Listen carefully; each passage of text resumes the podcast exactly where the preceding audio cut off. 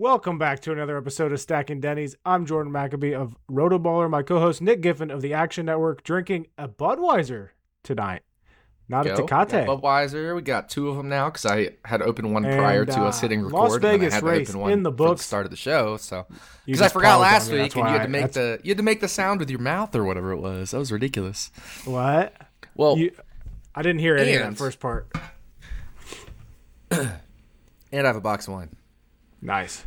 So, well, no, what I said, I, I probably talked way too fast. Um, you made the the with your mouth last week because I didn't have my beer ready, so I had to make sure I got my beer ready for the start of the show this week because we didn't have back to back mouth sound opening weeks. So now I have two beers open and I have a box of wine, so it's gonna be a good show. It's going to be a good show. Kyle, Kyle Larson in Victory Lane in Las Vegas, getting that win he probably should have got earlier in the year at the track, locking himself into the championship race. He's now the heavy favorite to win the championship, according to sportsbooks. Also, the heavy favorite to win this week at Homestead. But Larson wins. Uh, Ryan Blaney got disqualified and then got undisqualified, which was a very surprising move out of NASCAR. Um, and now we have a very tight points race with William Byron only nine points above the cut line and in the best position heading into Homestead. Two more races to go in the round of eight. 73% of people in Jeff Gluck's poll said that this was a good race. Nick, you agree with that? Um, yeah, I thought it was all right. It was it was pretty good. Uh, great ending. Um, even though it didn't go the way of my bet, of course, uh, I thought it was a pretty good race. You know, we had. It, it's hard to pass the leader, but at the same time, you know, the leader was the guy who was the fastest, and Christopher Bell absolutely could have passed the leader there at the end if he had one more lap, or maybe driven a little Or smarter, uh, or, or he was a certain things that we'll talk about. Yeah. Well, I, I don't one- know. I mean. It's once again Christopher Bell not being clutch. That's all I thought of that entire last lap. You're He's- you're taking my wine about it away. Damn it. That was going to be Yeah. mine too, but I got a backup one. So Oh, okay. Well, because I was really pissed because I had Christopher Bell uh, plus twelve fifty, and he didn't win me any money. So, Oh. um, yeah, I was pretty mad. Pretty mad. Uh, so yeah, rough rough betting week, but I made really good bets on Bell and, and Ross Chastain as well. I was glad I took him twenty to one. He looked racy there, had a shot at taking the lead. Um, so honestly, I feel like my process was pretty good. It was the only one that I was unhappy with was not Bubba, because obviously Bubba did not finish top ten. I was fine with the midweek bet on him, but after practice and qualifying, I made I put in another unit on when he lengthened to plus one twenty five. So Probably I. should have just left it there uh, at at even money with the two units I had there. So it is what it is. It's fine. Um, but overall, I was pretty happy with my process this week. Just didn't get the results once again. Yeah, I uh, I think one one takeaway from this race that I've I noticed, you know, you mentioned Ross Chastain, and that's kind of what sparked it with me.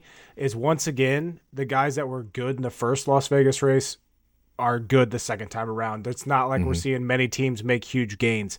Um, and that's just that's been noteworthy all season, and it once again came true. You know, Kyle Larson, William Byron were the best last time. Byron wasn't as good this time, but Larson obviously was. Christopher Bell Yep. was a top five car last time. He was he was a contender this time. Ross Chastain really good last time, good again this time. So, so yeah, Christopher Bell finished his runner up after starting from the pole. He actually led 61 laps, which is good for him uh, with the amount of poles that he has and the amount of times that he's only led one or less than 10 laps during a race that he started on the pole. But um, like you said, uh, you know, Chastain with a good run, Keselowski with a good run, Kyle Busch with a good run, all those guys out of the playoffs. Uh, then we got Byron finishing sixth, Tyler Reddick finishing seventh, Truex, who, who looked really strong early in the race. I forget what happened mid race, but he finished eighth, Denny Hamlin ninth, and then Chris Buescher tenth. So uh, that is the uh, finishing order with Blaney all the way in last place. So that's a little adjusted because Blaney finished sixth. So take all those guys uh, starting with Byron and, and put them down one position. But you get Yeah. the point. The playoff guys finished up front, which is what we typically see at this point in the season with only three races to go.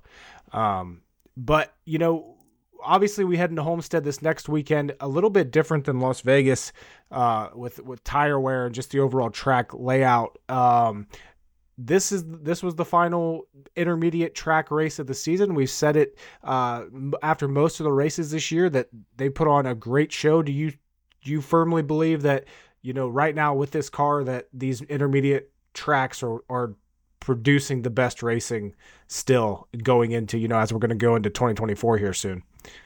Yeah, I, I, still think so, and and even with this being a air quote lackluster intermediate race uh, of all the ones we've had, it was still it was still good. You could still yeah. pass. You could still pass for the lead. Uh, and, and I mean, I guess technically some people say Homestead's an intermediate, but I think we're talking like the cookie cutter one and a half mile, you know, quad tri oval style, not the steeply banked, you know, 180 degree turns on each end, true ovals with the high tire wear. Um, so a little little definition on intermediate there, right? Because they're both mile and a halfs, but they're both uh, like very different mile and a halfs from each other, Vegas and and, and Homestead. So, uh, but yeah, I, I, think this is overall this car meshes with this track type really well. Uh, and it was again, it was a good race. It wasn't a great race. It wasn't the best mile and a half race we've had this year. Certainly, both those Kansas races were really good. The 600 was good.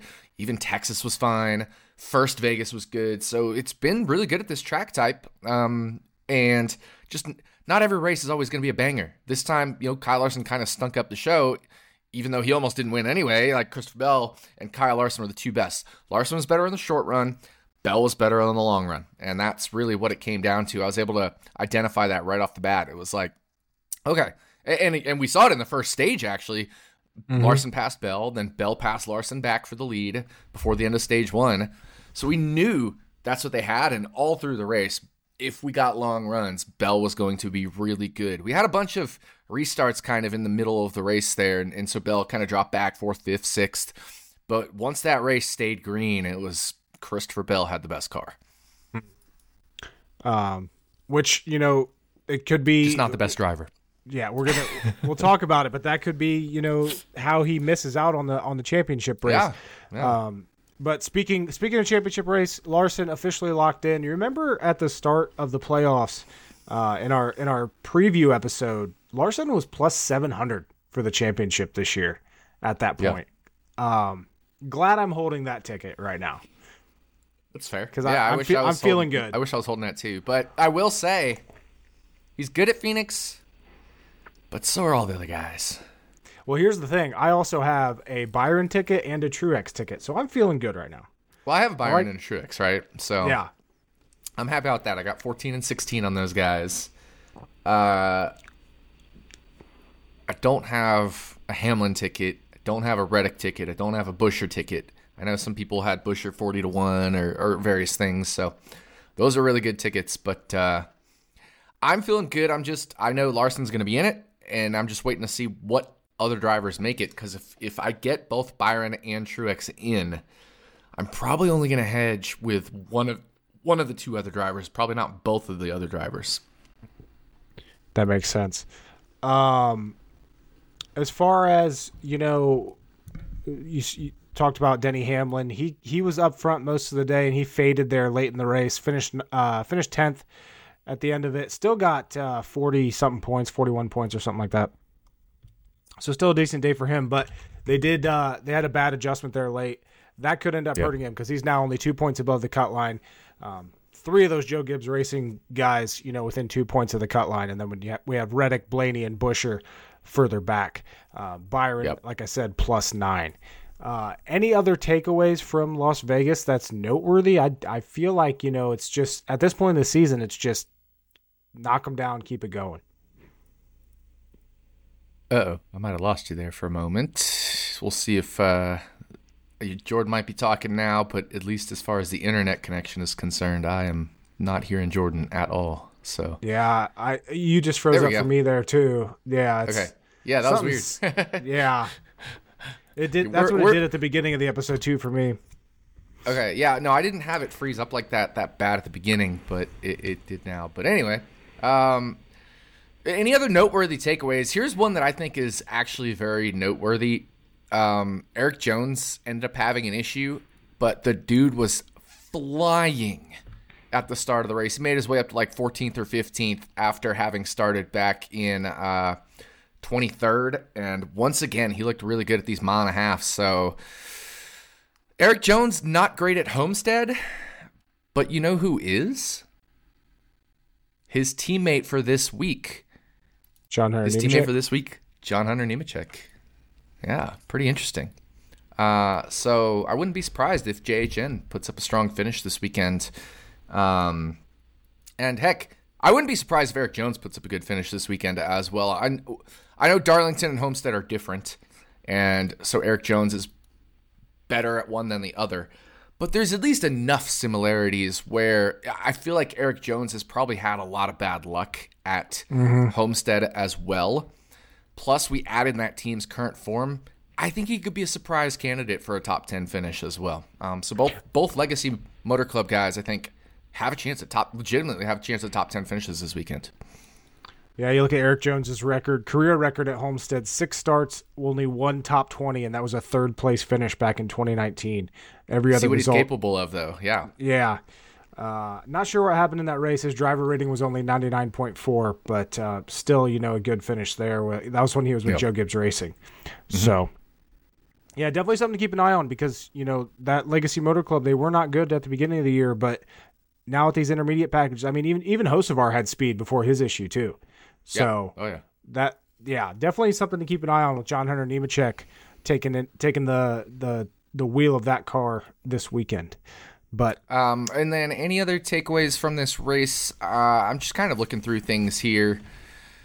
I don't really see much. You know, Truex was so good at the start of the race, and then he kind of fell back, and then he worked his way back in the top ten. So I'm not really chalking it up to oh, Truex has been so bad lately. I don't think he really has. I think, you know, just kind of got shuffled around and, and different in traffic versus not. I don't think that team is where they were, certainly at certain points this year, but I don't think they're as bad as everybody's making them out to be. So I'm still pretty high on Truex overall. Um, I mean, he's still. He's still into the good, at least in the points as well, um, which is nice. And and there's always the debate on, well, is this point system good or not or whatever. I've seen things like oh, well, Truex has this massive points lead. It's unfair. Remember a couple years ago when Harvick won nine races and didn't make the final four? Truex yep. is nowhere close to what Harvick advantage he had. So stop complaining about the format because it's not the format that is shooing Truex into Phoenix. Maybe it's helped him get to this point, but it's not going to shoe him into Phoenix. I mean, he's two points ahead right now, so he's not a shoe in for the finals. He, even less so than Harvick would have been a shoe in uh, when he won nine races. So let's just let's cut the crap there with the, the, the format being the reason Truex is getting to Phoenix because Truex has to race really well these next two races to make it to Phoenix. Yeah, and these are two really good tracks coming up for Truex as well. Mm-hmm. So and and and you know we we I'm pretty sure we talked about this last week. If not, it was the week before if Truex makes it to Phoenix, he's going to be a contender. Like this team didn't just suddenly turn to shit. Yes, they went through a bad stretch. Everybody goes through a bad stretch. It happens. Like Truex is still the regular season champion, unlike fucking Ross Chastain that everybody crowned the champion after. I don't even remember what race was it like. 13 Charlotte or something? Or something? Yeah, like yeah. yeah, after after the Coca Cola 600 or whatever. But but yeah, uh, Truex still good. I have no no issues with that team. Honestly, I think they contend big time here at Homestead this weekend. I agree. I think they'll contend, and uh, Martinsville's absolutely great track for him. So, um, you know, he should be favored to make Phoenix for sure. Hmm. Yeah. Um. Speaking of, before we get to um, before we get to talking about Homestead, let's talk about a whine about it and some stuff to complain about. I know you kind of started yours, so let's let's let you kick that one off right here at the beginning. Yeah, my whine about it is Christopher Bell because yes. What are you doing? Not even on the last lap, just on the last straightaway. If you watch that replay back, several times, and I've tried to be unbiased about it because I obviously I had a bet on him to win 12 and a half to 1. Uh, but if you just watch it back, he just he just kind of hangs near Larson for what reason I don't know. But think about it. He was riding the top around 3 and 4. Riding the top. You know what happens when you ride the top? You gain all this momentum. And then what is the shortest distance between two points, a straight fucking line. Why don't you literally just point your car right to where the start finish line apex, you know, the apex of the corner? Like, it's not really an apex because we're not like turning a corner, but you get what I mean. Like, right where the start finish line meets the grass. Once you come off there, you should just point your car there because not only do you get the shortest distance between two points, but you start going down the banking as well, which will pick you up even more speed. So it just to me what Christopher Bell needed to do was just hook a left off of four and just go with it. And if Larson tries to block him, I'm sorry, you you would have been next to and beside, uh, you know, you maybe you would have left rear hooked him and he would have spun in the grass, but that would be Larson's own damn fault at that point because you have nowhere to go. So you literally just left hook it off for you win the race, or at minimum, at minimum, if you don't win the race, you're neck and neck with the dude, nose nose to nose, and you at least gave yourself a shot. But what he did there, he gave himself no shot. Now I will say, one thing that really helped him in his favor was if you watch that last two laps, lap and a half. I mean, certainly over the last several laps, he had the better car. He was gaining on Larson, but Larson had too wide traffic in front of him, and Larson actually kind of chose some bad lines uh, as well to get stuck behind that too wide traffic where Bell rode the high line. Larson's car was running better. And we know Larson loves the high line. He, he's a high line guy. So if yep. he's choosing the middle or the low line, it's because his car was absolutely working better there. If he had run the high line, he would have just lost, straight up lost. Um, so Larson did a really good job, but once that traffic got in front of him, all of a sudden he's getting dirty air from too wide in front of him. Bell has to capitalize, and Bell did not. So to me, Bell lost that race for himself. He had the chance to win it, and he didn't take it. Yeah, the, the more I watched that replay of the of the final lap specifically, I honestly think that Bell didn't know that that was the last lap, and he thought he had one more lap. Because I don't understand how you how you do not even try to make a move coming to the line. It looked like he was just trying yeah. to bump draft Larson heading to the line, and I I I obviously know that he knew that that was the last lap, but right. it, it, it honestly did not look like he was trying to win that race at all, which was right. just insane to me. But then again, it's Christopher Bell, and I I have said it many times before. I don't think the guy has any clutch gene in him whatsoever. So the fact that he didn't even try to go for the win, he reminds me of a Michael McDowell. We, t- we talk about Michael McDowell yeah, at Daytona yeah, and how he's never right. going to go for the win. That's Christopher Bell. That is Christopher Bell. They're the same. He's a person. way more talented Michael McDowell. Let's let's be real. Yeah, um, yeah. A way more talented Michael McDowell uh, on ovals, especially. Uh, but you're right. He doesn't have that like I'm gonna get aggressive with you. I'm gonna whatever. If he's he's more like a not even a Martin Truex Jr., but in the mold of a Martin Truex Jr., where he's just gonna do the consistent thing and be consistent, and but he doesn't seem to just attack when he absolutely needs to attack. The one exception was, of course, last year when he won the Roval, but he also had fresh tires, and, and everybody else in front of him didn't, and the tires helped a lot. Uh, so he definitely clutched that out by being aggressive enough to make moves, but that's also on a road course. I, I think at ovals, for some reason, he just isn't quite aggressive enough. Uh, and he, don't get me wrong, he's good at ovals. He's especially short flats. I think the classic intermediate, there's just like you said, the clutch gene factor needs to come into play there, and it didn't. Yeah, and and honestly, it that's that could be the difference between him winning the championship this year and not because because he's good at Phoenix. Yeah, he's good at short. Yeah, flats. he's very good at Phoenix. So if if he doesn't make it to the Phoenix race in the in the final championship race, you can point back to this race and say this is why. Because 100%. Well, Larson even said after the race, he's like, if there was one more lap, you know, he Larson himself wouldn't have won that race. But and I don't, might, I don't. He probably shouldn't have even even with that yeah. one lap. You know? Yeah, it, exactly. It's just yeah. To me, all the physics scream out hook it. Le- and I was, I was, as I was watching the race unfold, and now, of course, I have a bell ticket. I'm sitting there like, hook it left. Like I'm not, I'm not screaming it like that, but I, I'm very articulately saying, cut underneath him. You know, like it, it was one of those spots where I could just tell if you just pull it left. Larson's going to have to try to block you, but you're going to have position on him, and so either way, you're going to end up side by side, but at least you're going to do it with the momentum of rolling down the corner, rolling down the banking, making the shortest distance uh, between two points. And if you lose that way, you lose that way. You can live with it. But I, you cannot live with losing it the way you lost it there. That's that's just un. Ter- it's terrible. It's it's it's horrible. Yeah, I'm watching it again right now, and okay, so he comes off the corner, then he tries to go high, and then he tries to go low, and it's just It like doesn't make sense. it doesn't make sense coming. You're you're you're coming off the top lane off the corner, and then you try, and then you get to his bumper, and then you decide to try to go high again. Like, what are you doing? This this mm-hmm. is. He didn't have a plan. He did not have a plan. No, It's a driver without a plan. I, I like I said, And I could live with it without if a spotter. I don't know. I could live with it if he had a plan. If he had a plan and he did, he committed to it and didn't win, that's fine. And I know, like there there was a lapper in the way there on the bottom that literally Not got. enough.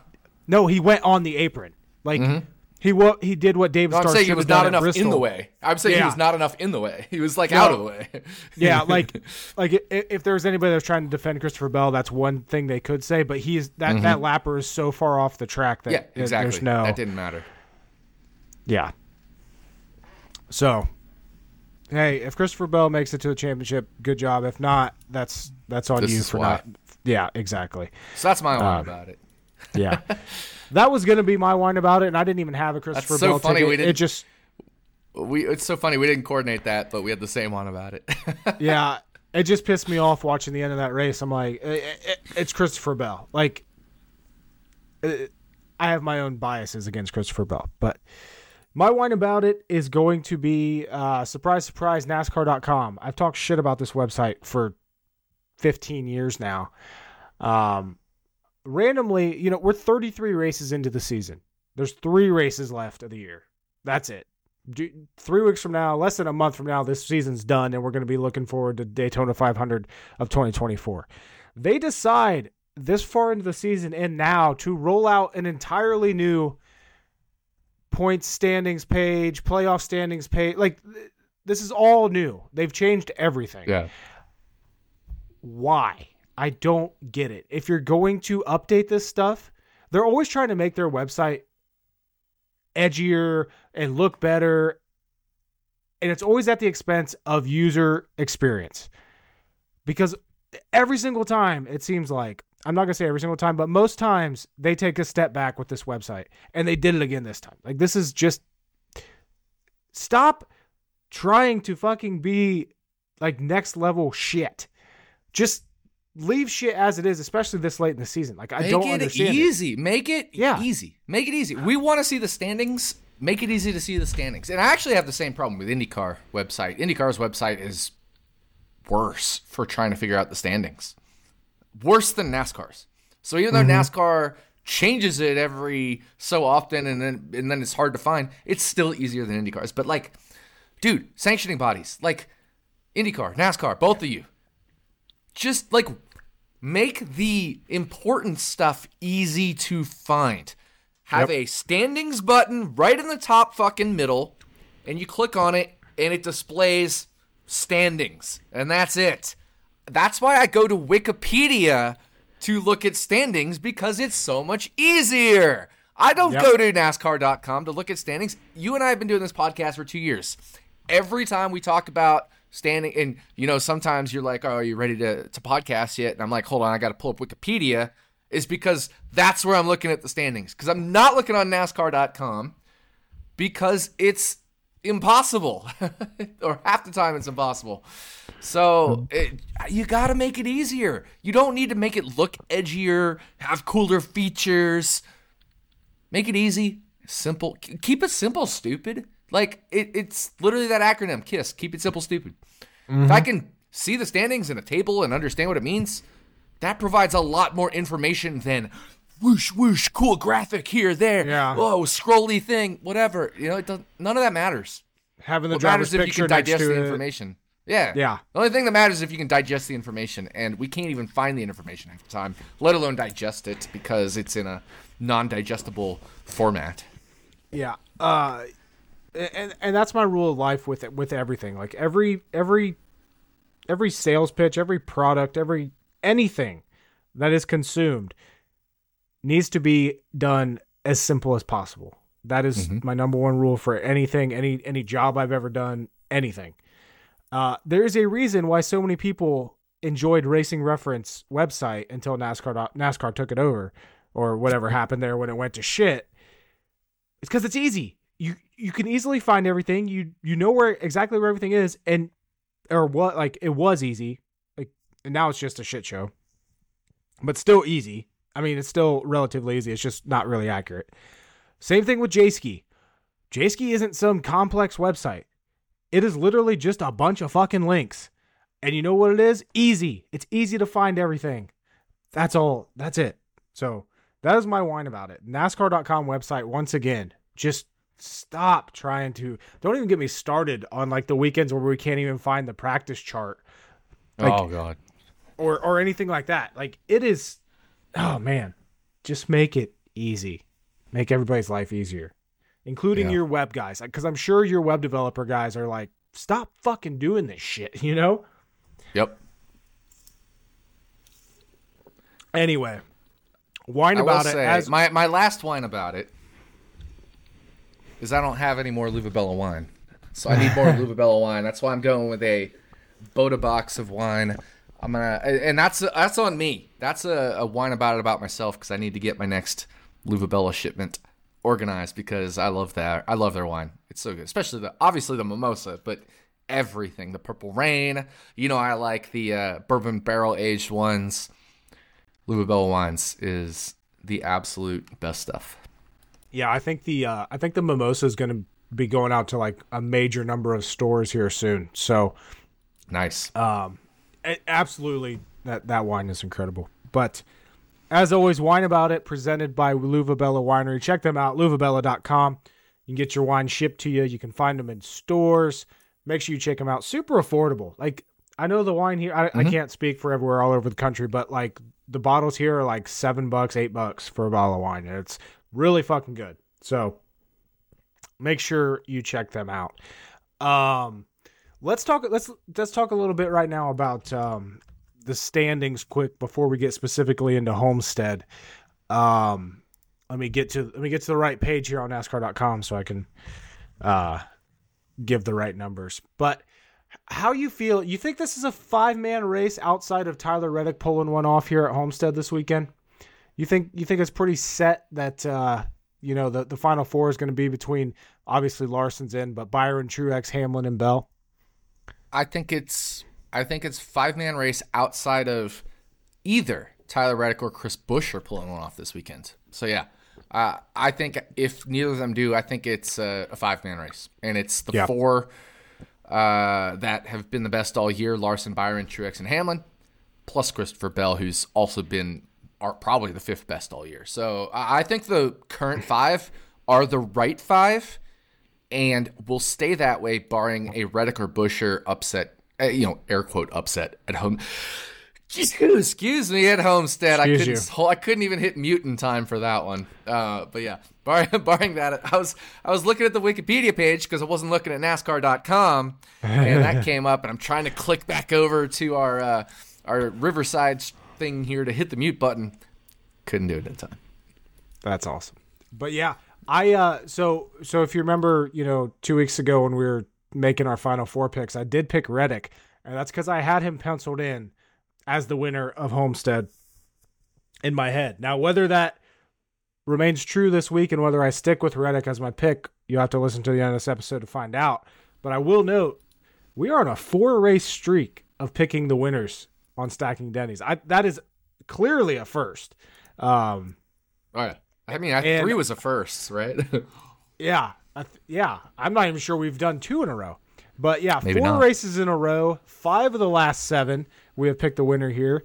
Uh, you have the last two in a row, so you're you're on quite a hot streak. Before that, I had two in a row. So yeah, stacking Dennys is looking pretty damn good, sounding pretty good, damn good here as of late. You know, See, if here's the thing. Here's the thing. Like, I can pick Larson to win, but not like his betting odds, which is why I bet on Chris Bell. Yeah. It's the same thing with like DraftKings versus betting. Like, you can like a guy because of his place differential, but not really want to bet him. Versus, you can like a guy betting, but he's starting like fifth, and so you're not really into his like DraftKings uh, stuff, you know. So it's another one of those like natural hedges that comes into play. I, I naturally hedged Kyle Larson stacking Dennys pick with Christopher Bell betting uh, pick. Yep.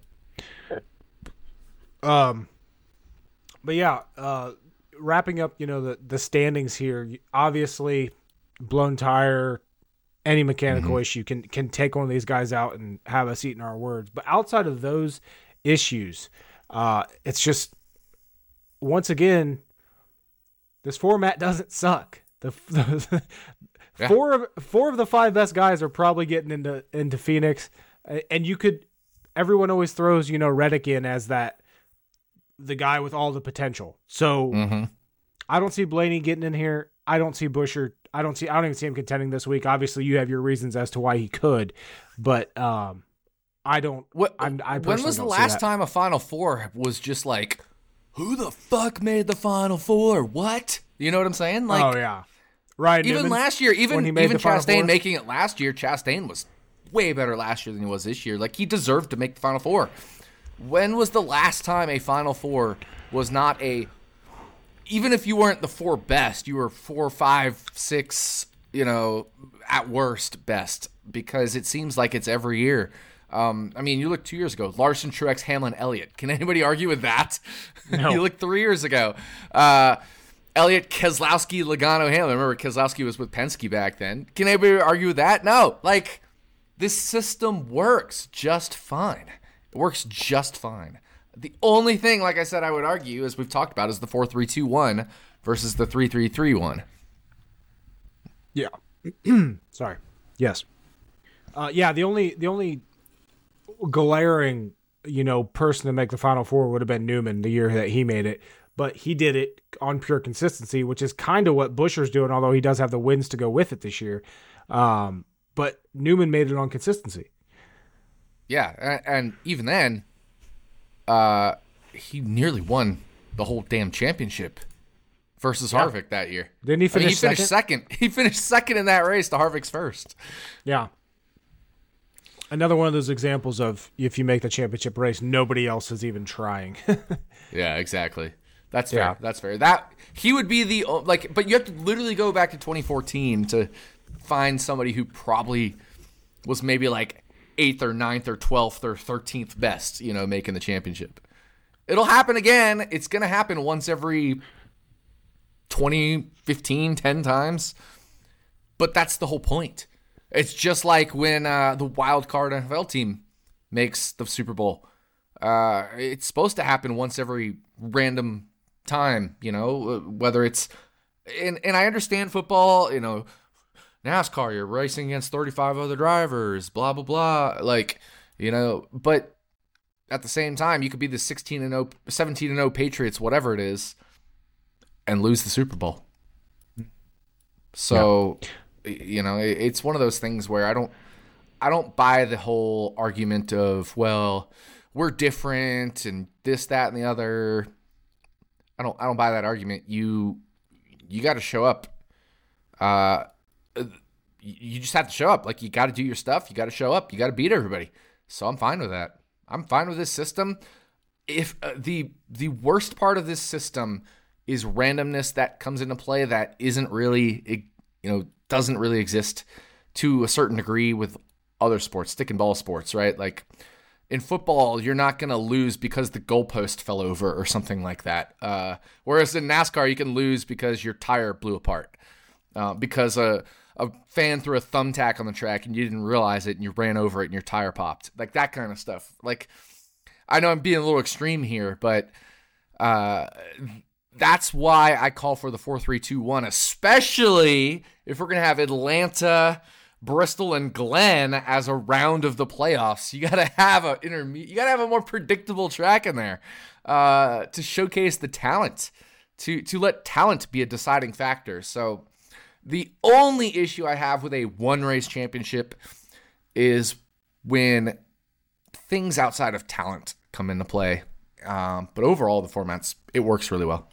Mm-hmm. Yeah, I, I you're not going to get an argument from me on this on this format. I I think time and time again has proved that it's pretty solid. But Yep. we are getting to Homestead this weekend. Um, have not raced here in a year. Last time we were here, Kyle Larson put on a fucking clinic.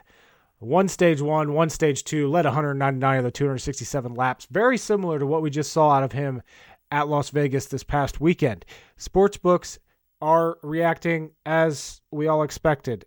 It, it's looking like an Xfinity Series race with the with these opening odds. Best you can get Kyle Larson at this week plus 280. You can't argue with it, but at the same time, does he go out and really care about this race to be that much of a favorite? It's a weird way of asking that question, I, but I understand what you're asking. He cares.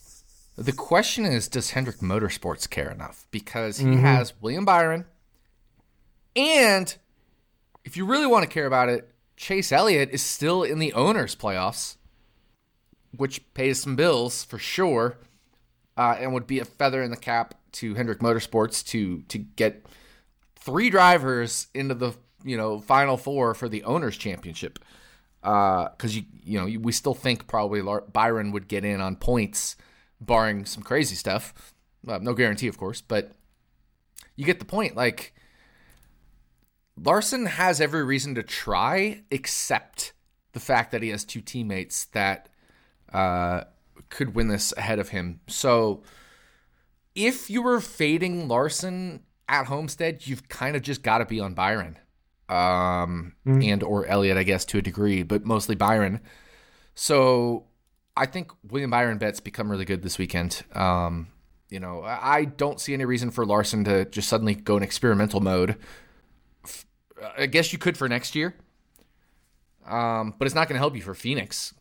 Experimenting at Homestead is going to do nothing to help you at Phoenix no. totally different package, totally different tire, totally different track, totally different track type, totally different tire wear. Nothing about Homestead is going to help you for Phoenix. So if you're Larson, maybe you go into test mode for your teammates, or maybe you go into test mode for next year uh, to play nice teammate.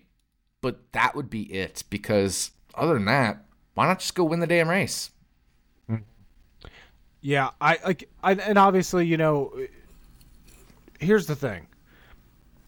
I think if him and Byron have the same car, like straight up same car, same speed, Larson. Larson lays off. Larson lets Byron win, gets him into Phoenix. Well, I still think. Oh, okay. I see what you're saying.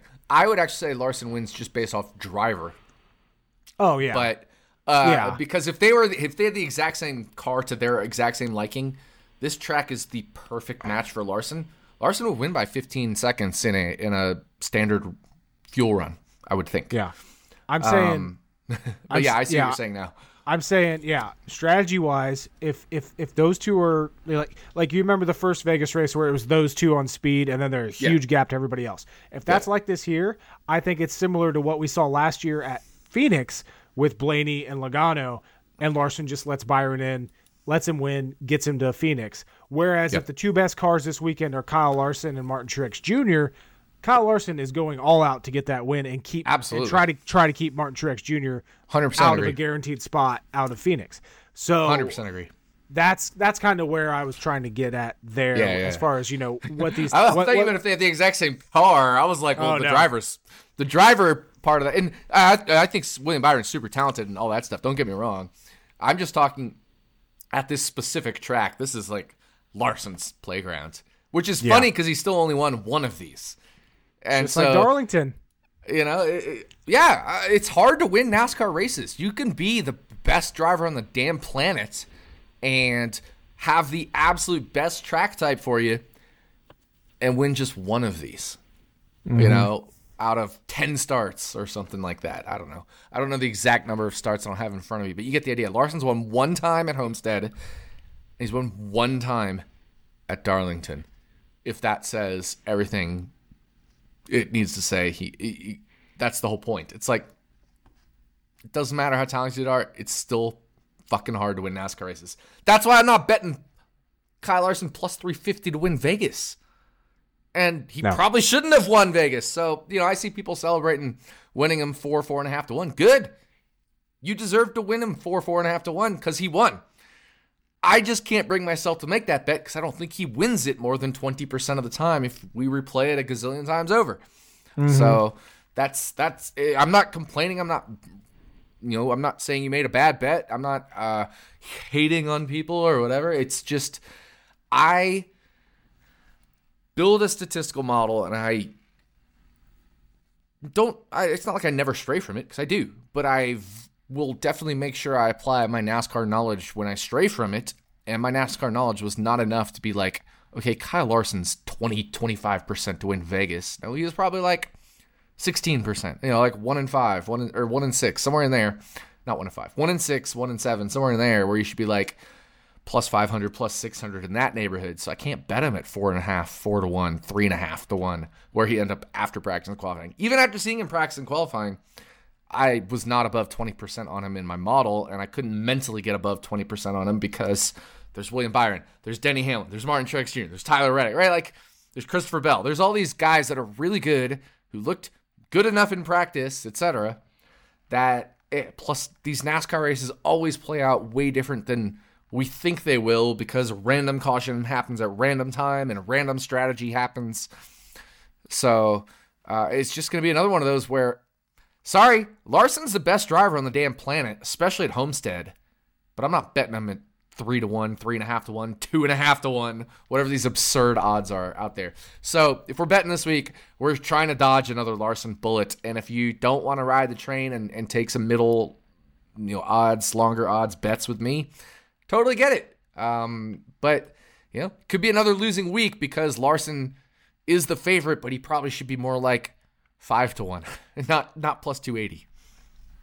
Yeah, that, and you know, you mentioned one how difficult it is to win at this racetrack. We all know how good Martin Truex Jr. has been over the years, even back to his you know uh, Michael Waltrip racing days. He was very good at Homestead. He has one win in in 18 starts here.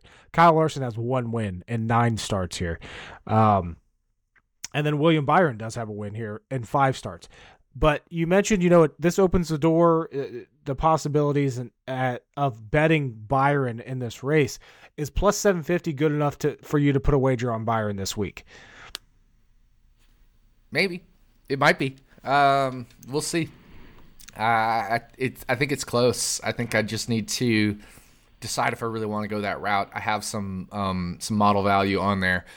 The other route I could take in in which shout outs again to Jim Sannes uh, of FanDuel numberFire. Um, he went with William Byron top three at 2 mm-hmm. to one, which I think is a really smart thing if you want to potentially fade the Kyle Larson issue and also Tyler Reddick. Uh, but of course, there's other guys, Truex, Hamlin, right? So I just need to evaluate where I want to be with some of these favorites, uh, some of these these upper tier drivers uh, and and just figure it out. But I, I, definitely think William Byron's in the conversation to win this race. Um, as always, I like to check the the little obscure um, apps that I have. Byron plus eight hundred on Betfred and plus two thirty for a top three. So. I even a little bit uh, better odds there on on both of those um, that you mentioned. So, um, yeah, I like that as well. I like betting Byron this week because he did win the pole here last year. Obviously, he didn't. He only led thirty something laps, but I'm pretty sure he had some kind of issue because he was top three in both stages and, and ended up finishing ninth. Um, I forget. Let me pull up iFantasy Race real quick for a quick reference on what happened to Byron last year. But I'm right there with you. I I, I really like Byron this week, as I mentioned before, as well as Martin Truex Jr. I I think those two are gonna I'm definitely not like I'm with you. I'm not betting by or Larson plus 280, even though I think I think he wins it. Like, yeah, that's exactly crazy just, to me. You, you, just can't. You can't. Uh, the, remember how many times I just said? Remember how many times he's won this race? Once. And I understand a lot of those with the Ganassi and whatever, but at the same time, he led 100 laps or 150 laps in these races and still didn't win. He finished second. He finished third. He finished fifth. He finished whatever. You know, uh, it it's it's just this is NASCAR. You're not gonna win every time you're the favorite, or even a third of the time when you're the favorite. Yeah. Uh, what do you think about as I said, I, I, I like Tyler Reddick this week as well, in addition to Martin Truex Jr. But Reddick, uh, best you can get him at is plus 600. I don't know about you, but to me, I'm not betting that. I don't trust Reddick enough to bet that Yeah, I- I without know. seeing practice and qualifying. Um, yeah, I don't. I'm not that high on Reddick. Like I'm high on him, but I'm not that high on him. You know what I mean? It, it, it's again, Which is surprising spot 'cause- where he's he's good at this track type, but I don't think he's like world beater at this track type. Guess how many wins he has at Darlington and Homestead? Zero. None. Yeah. Never.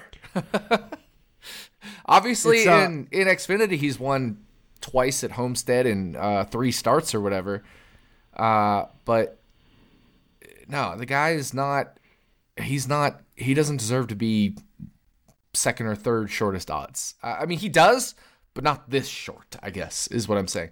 It's just we're at that point of the season where books are already taking 30% hold ballpark, you know, 25 to 35% depending on the book. Um, so they're already making money and now they're juicing down the favorites while making the super long guys super long because they deserve to be super long. Uh, so it's not like earlier in the year where if, if Homestead was maybe the third race of the year, we're probably getting Kyle Larson at five to one, not plus Yeah. 280. We're probably getting Reddick at eight to one, nine to something like that. So we're just getting the point where we have so much more information that they know who to juice down because it's uh, uh, it- it's gonna be those guys that win almost surely, right? So it, it just becomes really hard to be profitable on outrights at a track like this. So that's where you got to look at these different markets, top tens, top three, podium, whatever, uh, head to heads, et cetera, et cetera, et cetera. Um, Ryan from My Fantasy Race says that that Auto Club is the most similar track to to Homestead. Do you agree with that? Auto Club's the most similar to Homestead? I don't think so. I, at least as far as um, what I've used in my data, it's Homestead. Um, or sorry, Homestead's most similar to Homestead. Yeah. Uh, no Darlington. Uh, I will say there's definitely some discrepancy between Homestead and Darlington. There's definitely some discrepancy between Auto Club and Homestead. Uh, but you know, just use all three. But I also don't want to use a, the second race of the year to evaluate the 34th race of the year. Yeah, especially uh, if I remember right, it was really cold at Auto Club this year. Plus, they had those those restart issues. Um, so yeah, definitely don't don't overvalue Auto Club. I guess is the best way. But to play, not to play devil's advocate, but just to bring up, you know, if there since there is a similarity there, Kyle Busch was the class of the field at Homestead earlier this year. He's sitting there at twenty to one this week or at, he was the class of the field at Auto Club. I think I might have misspoke there. He's sitting at 20 to 1 this week for Homestead. Coming off a top three finish last week or top four. Uh, two time winner at Homestead. Is Kyle Busch worth a shot at 20 to 1? Speaking of long shots. No. Nope. No. No. No, I don't think so. I'd rather have Chris Buescher at 21. Okay. I another reason I like I think I like Kyle Busch this week. I don't like betting on him outright to win. Austin Dillon finished fourth here in this R, in an RCR car you- last you're year. okay, so you're cramping my style now because I was ready to talk about Austin Dillon. I'm giving him out on Running Hot. I'm just gonna say it right now because this will probably drop around the time Running Hot drops, a little before, a little Yeah. after. But uh, has nothing to do with Austin Dillon finishing fourth last year. It's like, dude, Austin Dillon's just good here, and and Kyle Busch is good here. But I think when push comes to shove, we're gonna see one of these playoff drivers win this race. Austin Dillon is really good here, and I hate to give He's finished 12th or better in each of the last eight here. Yeah, outside of his very first ever start here, he's finished 12th or better every single race. He had a 14th in a second start, but um, Oh yeah, you're yeah. right. So Sorry, I missed that. He said, but uh, yeah, you're right. Outside of that, he he he had a um 25th place finish in his first start, 14th in his second start. Everything else since that has been 12th or better. Uh, Yeah. and he's six to one for a top 10 finish. So that I already already bet that. Just saving it for running hot. Nice. Yeah. I you can't argue with it. It's it's kind of like uh, what what other track is he really good at? Richmond. Yeah. Yeah, I think it's Richmond. Um, but yeah, you know, better average, better career average finish here than Brad Keselowski, better career average finish here than Jimmie Johnson, Kyle Busch, Joey Logano. I mean, Austin Dillon's good here. He almost has the same average finish as uh, Kyle Larson, and now obviously he doesn't have like the dominating speed, but his driver rating uh, over the last four four races here is eighty between eighty six and ninety three every single race. So, yeah, I like that. I like that Austin Dillon. Now, do you think he can win? Obviously, you like him for a top ten, but no, uh, he he he can't win. Austin Dillon to win? No, no, top ten. Just just top ten. Can he can he podium or top five? Sure. If you want to take those bets, I think so. He's gonna win now. If he wins, I mean that'd be great. I don't mind that if if you got 250 to one out there or whatever it is on him. I don't hate that at all, but I'd rather just take the top 10, the top 5 and if if he wins, you still got his top 10, his top 5, right? right. Yeah. Uh, any other long shots you like, you know, in that range? Uh, as far as obviously we talked about um, John Hunter Nemechek, he's sitting at five to one. That's not good enough for me. AJ Allmendinger had a top three finish here last year. He's at five to one for a top ten. Um, I want to say that his track record here is actually pretty good too. I, I still 10. would rather have uh, Dillon than Dinger. Dillon at six oh, yeah. versus Dinger at five. Yeah, I, I agree, hundred uh, percent. What about someone like Michael McDowell sitting there at ten to one for a top ten? We saw, I think, last year, the year before, he had a really good run. Why haven't Six. you mentioned your favorite driver yet? You love this guy. You're super high on him. Harrison Burton, twenty to one. Oh, top ten yeah. finish. you can't stay in Harrison Burton, but this is his track type. This is Harrison Burton's track type. His average finish at Homestead slash Darlington in his non DNF races and Cup, which is only one. So his other four races, average finish is fifteen point three. That includes a sixth earlier this year at Darlington. He won at Homestead in the Xfinity Series. He won at Auto Club, if you want to count that as the most similar track or whatever, in the Xfinity Series. Finished 15th earlier this year at Auto Club uh, in the Cup Series. So if you include Auto Club in the non DNF finishes, it improves from 15.3 to 15.2. Uh, he's good at this track type, this tire wear style. Harrison Burton 20 to 1 for a top 10? Yeah. Why not? I like when we give the long shot top 10s on this show. I'm I'm going to end up making more bets this week again after after getting my ass handed to me on Bubba last weekend. Uh, I'm going to be going back here and, and trying to get there. Yeah, Harrison Burton's in there 20 to 1 looks like on Caesars. Um I like it. I like it a lot.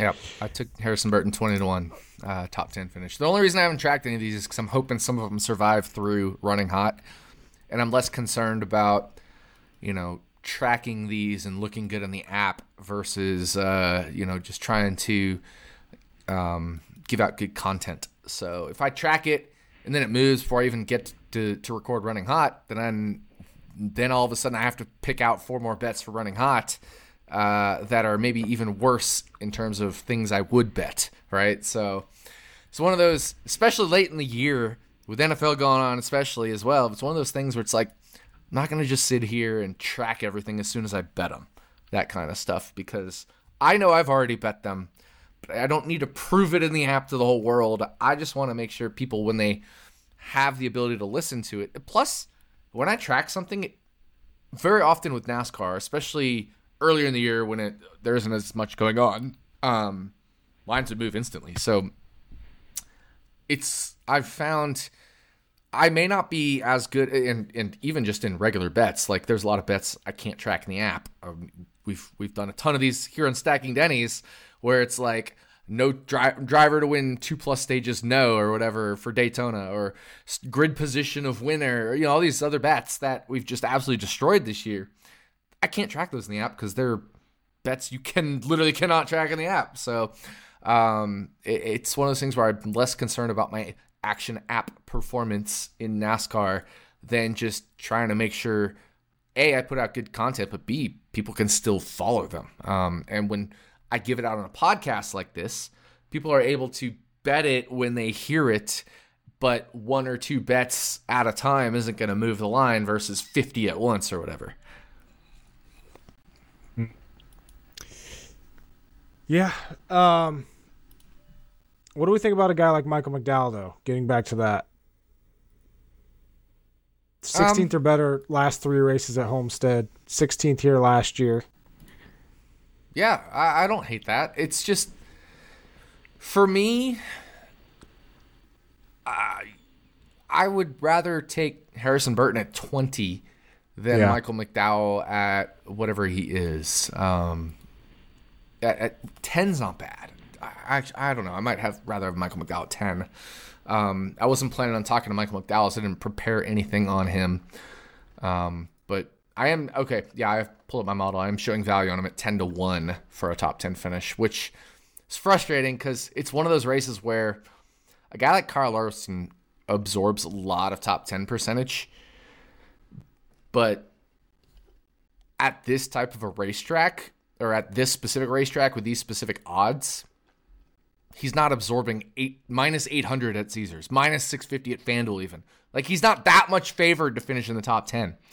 So Give me the when no. you're betting, when I know, right? So when you're betting these guys like McDowell, like Harrison Burton, like Austin Dillon, you're kind of banking on one or two of these guys at ridiculously juiced odds to um, have an issue, so that you know, it opens up the it opens up a lot of probability to finish in the top ten. Um, so it, it's just tough. Where like I can't bet everybody to finish in the top ten. I can't bet Alex Bowman at two to one to finish in the top ten.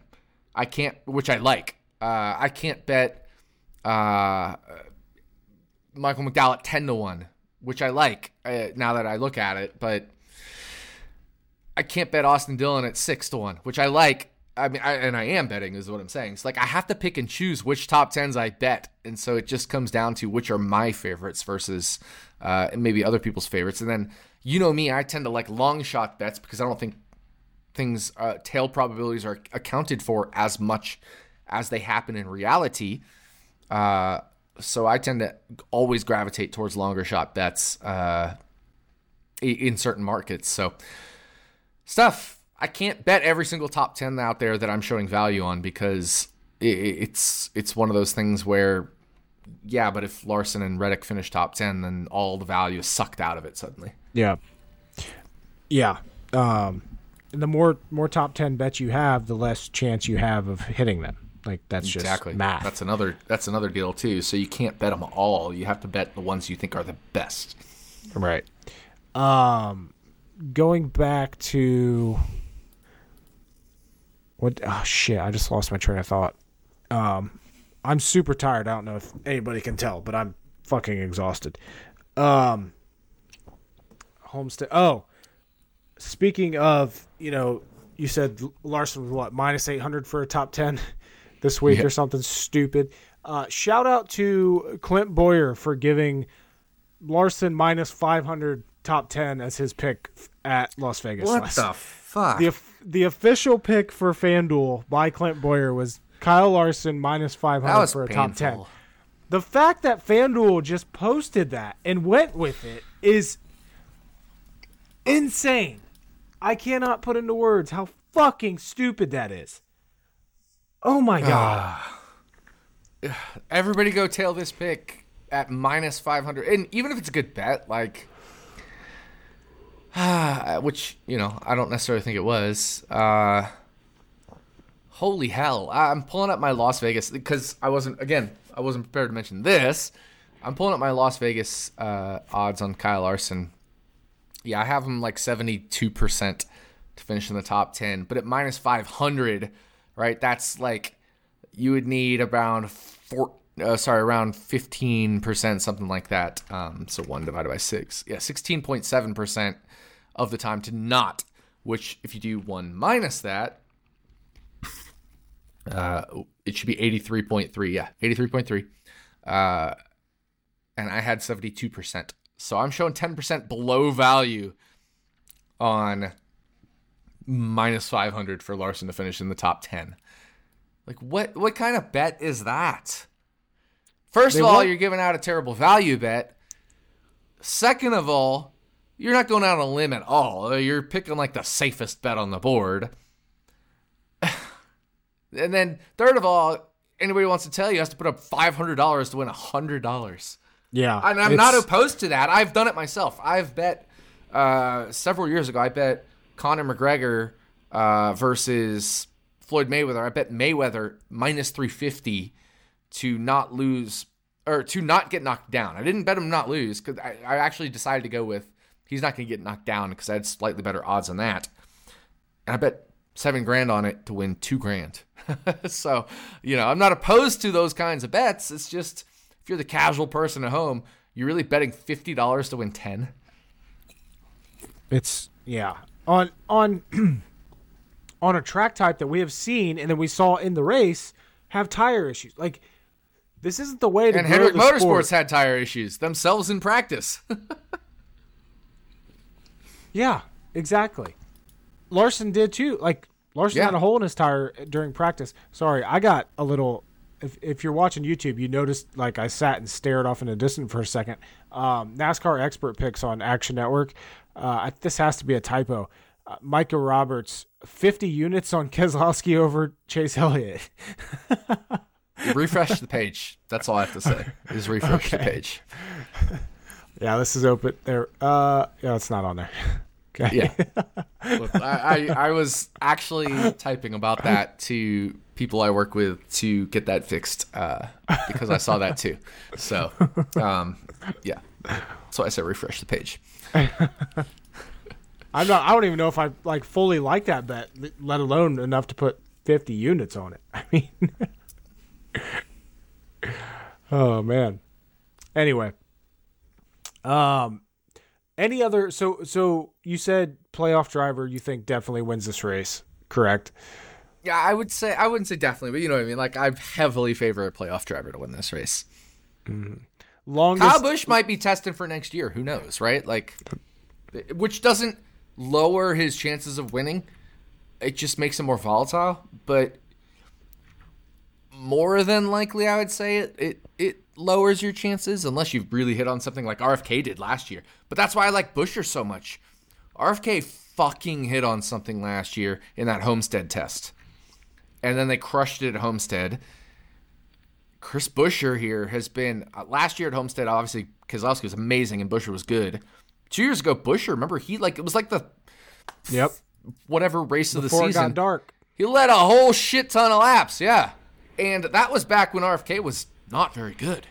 And that wasn't even when K was in there. It was just Roush Fenway racing. Uh, so it was before the K part of RFK. Uh, and they're just getting better and better. That's why I like Buescher 20 to 1. 25 to 1, I got him at Circa, uh, which I did track because most places don't have Circa. So I felt fine tracking that one because there would still be a bunch of 20s out there for people to listen to. But uh, I do like Buescher this weekend. I like Keselowski this weekend. I, I like Kes at 20 to 1. I just think push comes to shove if he and his teammate are in that same spot. Keselowski's going to play owner, right? He's not going to let himself win if his driver can lock himself into the playoff, into the championship race. There's 0% chance if Keselowski and Bush are running 1 2 with Keselowski ahead that Keselowski takes that win. 0% chance. I'm sorry. I I just noticed something, uh, and I have to put this bet in immediately. Um, if you could talk about something, we just talked I'm- about I'm- Austin Dillon. Austin Dillon top ten. Mm-hmm. I'm, I'm Guess here what- to talk about whatever you need. Guess what? Betfred has it at. Oh no, because DraftKings has six to one, which is the longest I saw, and I don't do the Betfred thing because I don't have access to it. Well, so I have to guess to now. one. Eleven. Eleven to. Eleven. Eleven. I might. I might need a little uh, runner runner action here. Oh man. Holy shit! Yeah, I. What the? you know how? I am with these with these uh obscure books. Um, what do they have him outright? Let me check. Like, he's six to one at DraftKings, and outright he's uh, you know, two hundred fifty to one. So if he's eleven to one, what is he outright? Uh, just a second here. Not not not Yeah. that it'll absolutely correlate or whatever, but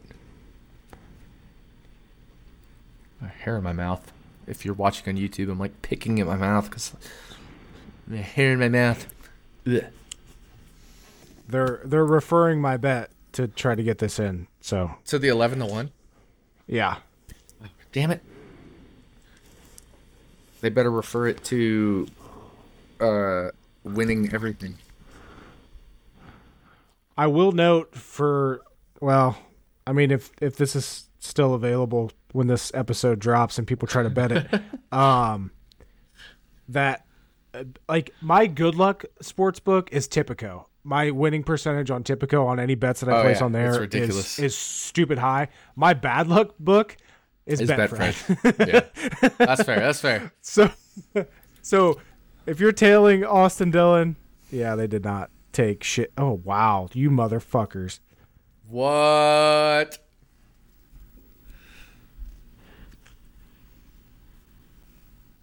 They didn't take any action on eleven to one. They moved it to five fifty.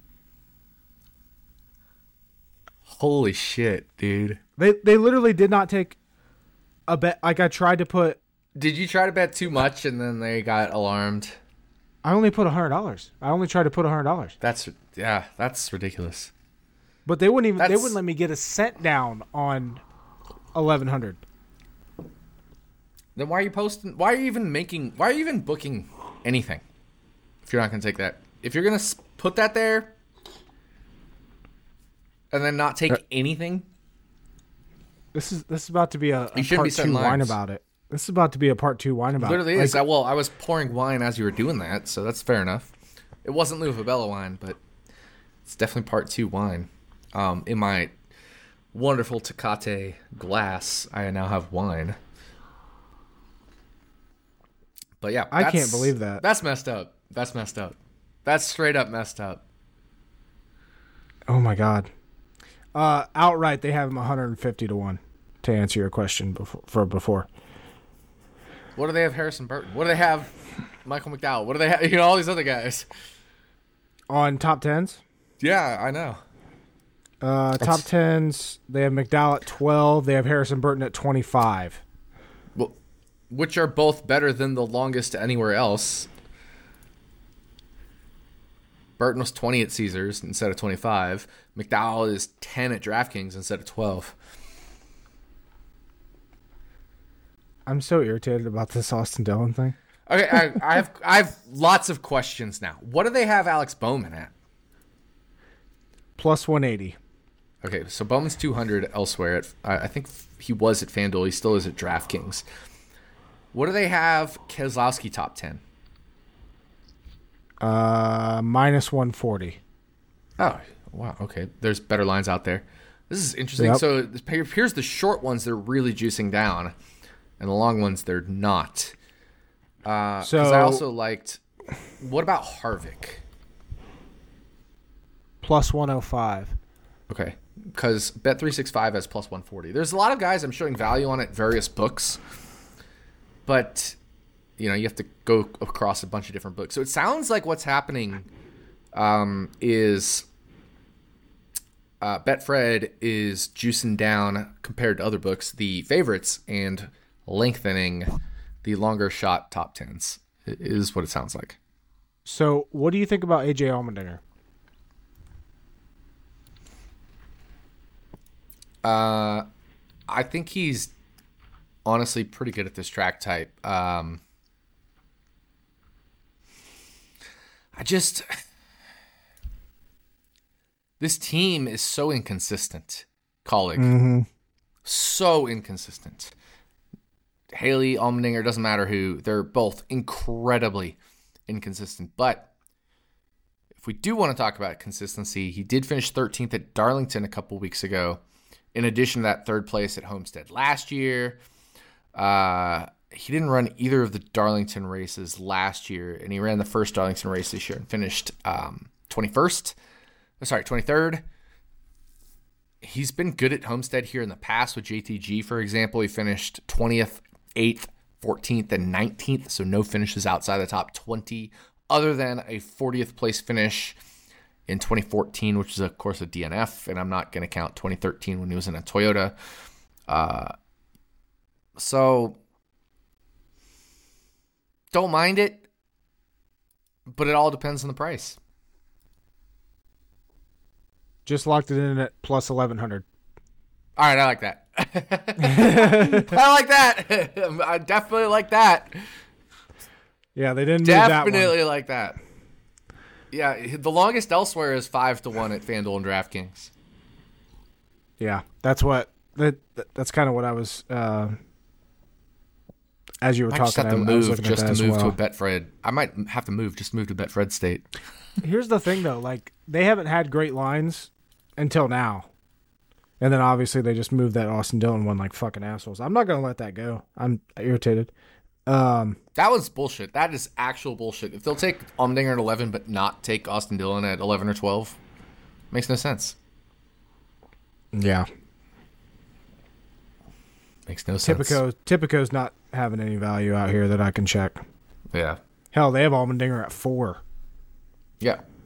That, that's what I'm saying, though. He's 4 5 everywhere else. So 11, definitely like that. And I know I just did a, a the worst analysis possible ever in Allmendinger with just finishing positions. But I think over a large enough sample size, position, finishing position can tell you enough about a range of outcomes. Mm-hmm. And I think Allmendinger's range of outcomes definitely includes a top 10 finish here at Homestead. Way more than one out of every 12 times, which you would need to break even at 11 to 1. Right. Okay, now that we've had that excitement, I always love I love the on-air excitement of uh, of betting on stacking Dennys. We have it quite often. But man, my you know my wine about next week's already going to be Betfred and that bullshit. Yep. I should have screen recorded when I was doing that. Yeah, you should have. See, okay, so now they let me get 25 down on. I I only did 25 on Allmendinger at 11. They mm-hmm. let me get 25 down, and now I try to do it again, and they're referring my bet. So let's see if they move this to plus 550 Probably. or or you know shorter. So I'm saying you should have done like just a sprinkle on Austin Dillon. I thought I thought 100 was a sprinkle. Well, to most books it is, but not to a book like Betfred. To DraftKings, that's or to FanDuel or to whoever, that's not. It's not gonna move the needle a ton unless you're like an actual registered sharp or something with them. Right.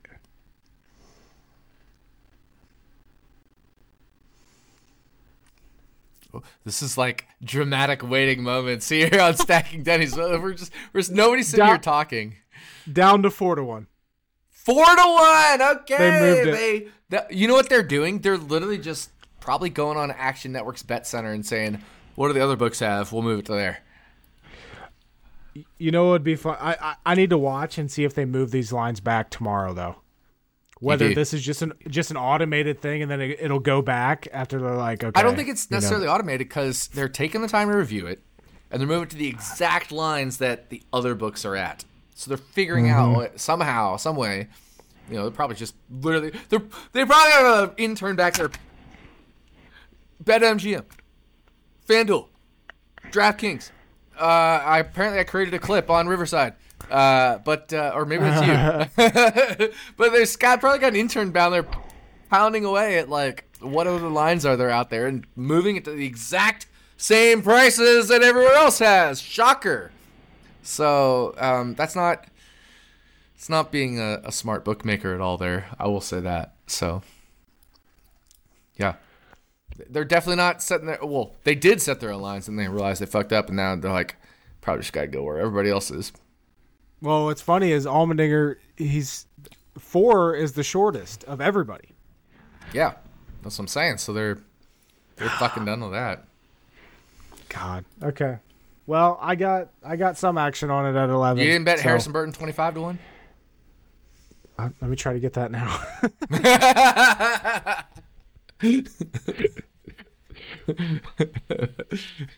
All right. So this is Stacking Dennys. Uh, we are presented by L'uva Bella Wines. Jordan right now is trying to get some money down on Harrison Burton at 25 to 1 at Betfred. So, no, that's funny. Uh, I'm going to uh, kind of fill in a little bit of time here, though, with without distracting Jordan from his task at hand of getting Jordan ready to think about our four race win streak. Uh, and not necessarily pick a winner, but just think about a winner because we got to manifest five in a row. How sick would that be if Stacking Dennys hit five in a row on the winners? And if we do, I'm just gonna have to just bet the winners for that we pick for Martinsville and Homestead, regardless of their odds. Maybe not actually, but maybe. they let me get nine dollars and fifty cents down on Harrison Burton, twenty-five to one. Nice. Is that might be like your third ever Harrison Burton bet, right? Yeah, that didn't feel good. Didn't feel good making that bet, but It doesn't feel good, but it still is good. Which he's I hundred to saying. one. Hundred to one for a top five. Finished sixth at Darlington. Shit, dude.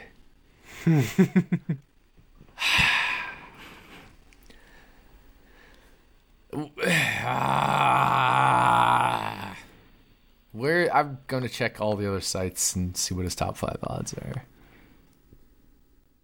Yeah, he, he that's the longest anywhere. Throw a dollar on it. Throw two dollars on it. Yeah, no shit. Two dollars on it. I'll give you a dollar. No, it fucking moved. God. They wouldn't take. They wouldn't take two dollars on it. no, they moved the top ten and then it moved the top five too. Oh, I see. Damn it. Well, now Wow. nothing's showing up on NASCAR. Is it broken? Jordan broke the book. You bankrupt. You bankrupted him without even doing anything. I can't bet anything. Everything's grayed out. Oh no. They're they're pissed about the one hundred and twenty dollars of action they've taken. Right? Yeah, yeah. Their I don't know, I'm making up a number. in shambles. if longtime listeners will know that Yeah, reference. they, they'll know the joke. I I Y K Y K. yeah, Yeah. yeah. You can't bet anything on Betfred right now. Everything is off Oh my for. NASCAR. For NASCAR. Jordan, your damn one hundred twenty dollars of action just destroyed Betfred. oh my god. This is okay. This is like one of the. This is. We've had a lot of good moments on Stacking Dennys this year. This is one of the better ones. Man. Please, yeah, I, I'm I'm gonna like set an alarm to check every 15 minutes when they open back up because like they even have like I'm looking at Top Chevy, Austin Dillon, AJ Allmendinger sitting there at 100 to one. I kind of just want to. I kind of like that. Man. Yeah, everything off the fucking board. God. Anyway, we we got to make some picks.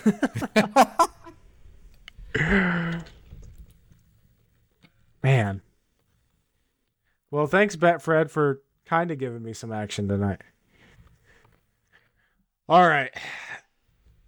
Let's get to all I have picks. to say before we make our picks, I smell some food, so we're gonna we're gonna be making these picks. I'm gonna go devour some food. Mm-hmm. It's only eight forty my time, right? So Yeah.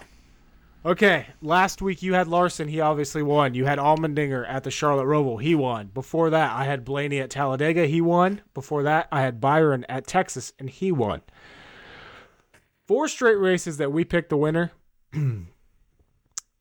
uh, who do you think should go first? Let's do a coin flip on who should go first here. You call it in the air, okay? I'll call it in the air. Heads. Oh shit, I dropped it. I need to redo it. Uh. Redo. Tails. It's tails.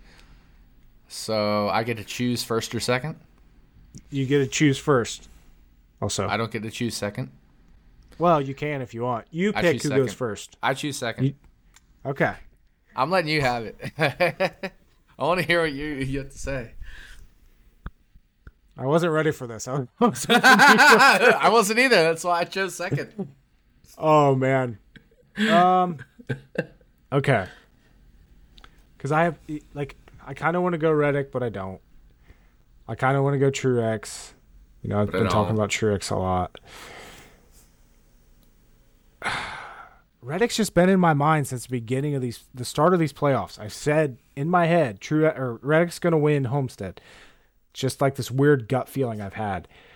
Um, and with how often my gut feelings are always wrong, I'm going Kyle Larson. I'm going Winnebago. I like it. I like it. Just lock down Hendrick Motorsports there. Yep. I don't know. I, I agree with you. Like Reddick's close, but I still feel like he's he's in that Larson phase of like year three, year four, year five, where it's close but not quite. Buescher is fun. I, I did consider him. He's fun, but I don't think he gets done. Hamlin and Bell are all good here. They're all good here. Any of those could win, maybe except Christopher Bell because he's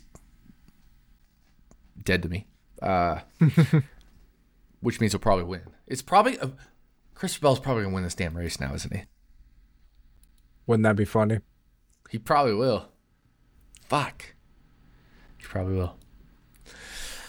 I don't know. I, I, I don't have a bad feeling about Truex. Like I said, everybody's down on Truex for his recent performance. I'm fine with him. Um, same as I'm fine with Denny Hamlin. I'm pretty high on him, but uh, just just think Hendrick has that little extra step here. Uh, William Byron's been so good at both Darlington and Homestead that if it's not Larson, I think it's gonna be him. And I think if it comes down to the two of them, and you're Kyle Larson, you kind of just have to give up your spot, right? I would think so, but that's. I guess we'll find out if the if it comes up. You know. Yeah. Guess we'll find out. Oh man. And we'll find out if Stacking Dennys can get their fifth win in a row. But on that, good luck to everybody this weekend. If Betfred opens those lines again, make sure you nail them. they, they are, Tell him Stacking Denny sent you. yeah, man. And to stop being pussies, if you're gonna put a line out, fucking take no action on it. shit, dude. That's the thing that pisses me off the most. Like, I don't care if you move the line. Take the action, then move the line. You're afraid of losing twelve hundred dollars? Yeah, moving the Austin Dillon line and not taking a single cent of action on the 11 is insane.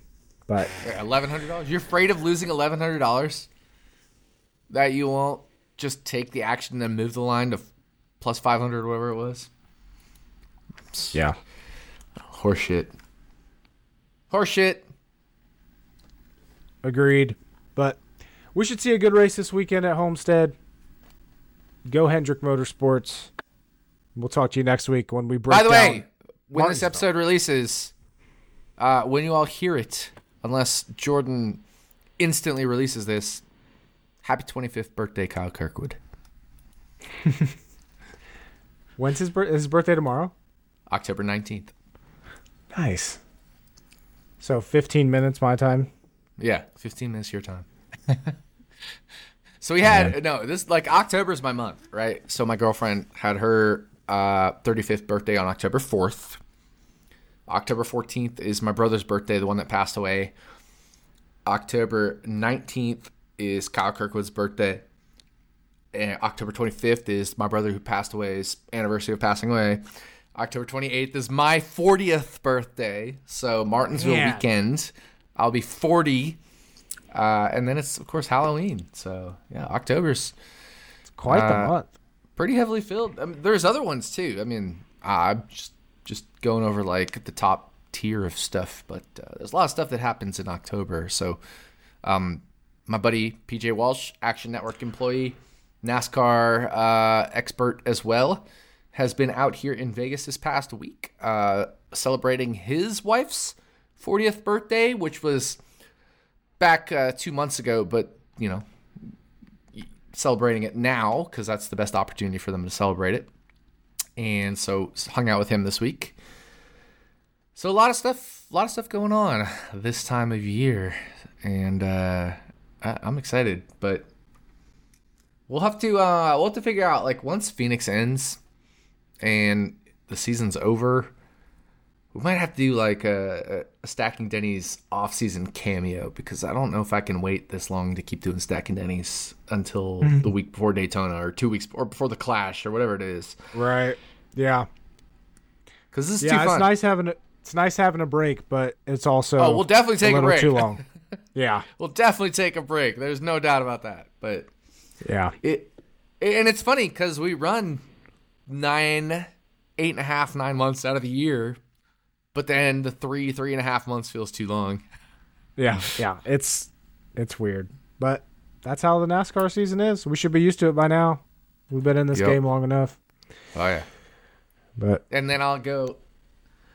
I'll go win the Millionaire Maker in February for the Daytona 500. hell yeah. Hell yeah. It's All gonna right. happen. It's gonna happen. That'd be a hell of a hell of a start to the year. So It almost happened two years ago. Well, our, Yep. not this past Daytona 500, but the year before. Mm-hmm. Unfortunately, uh, that Sean Trailer guy won, and you know had to pay half a million dollars in taxes or something like that. It Sucks for him. yeah. Yeah. Not even worth it. He shouldn't have even won. I know, right? Imagine why would you even do that? No, shout out to Sean. Um, shout out to Chris, uh, who you know, uh, Sean tails Chris Pinella a lot uh, in terms of DFS betting, etc. But he listens to us too. Uh, we're all good friends in the DFS industry and and betting industry, so um, just love to always give good shout outs to good people. Absolutely. So, thanks everybody that listened to this episode. We'll be back next week talking about Martinsville, but first, Homestead. So, see you guys. The 4EVER 400 tribute to Kevin Harvick, bringing back that Shout Budweiser scheme. That's right. Uh, Pretty fitting. that's- pretty maybe that's why that you were drinking. Yeah. maybe that's why I was drinking a one more for the road, Budweiser. Hey, maybe maybe Kevin Harvick's going to win this race. I just sliced my thumb open on that one. Ooh. All right. Honestly, no. Kevin Harvick's pretty damn good here. Don't sleep on Kevin Harvick this weekend. That's Greg McLaren wrote up uh, Harvick plus 140 at bet 365. I'm all over that. That's one of my bets that I'm giving out on running hot, and it's not because Greg wrote it up. I'm just shouting him out because I like to shout at good people. Mm-hmm. All right. See you guys.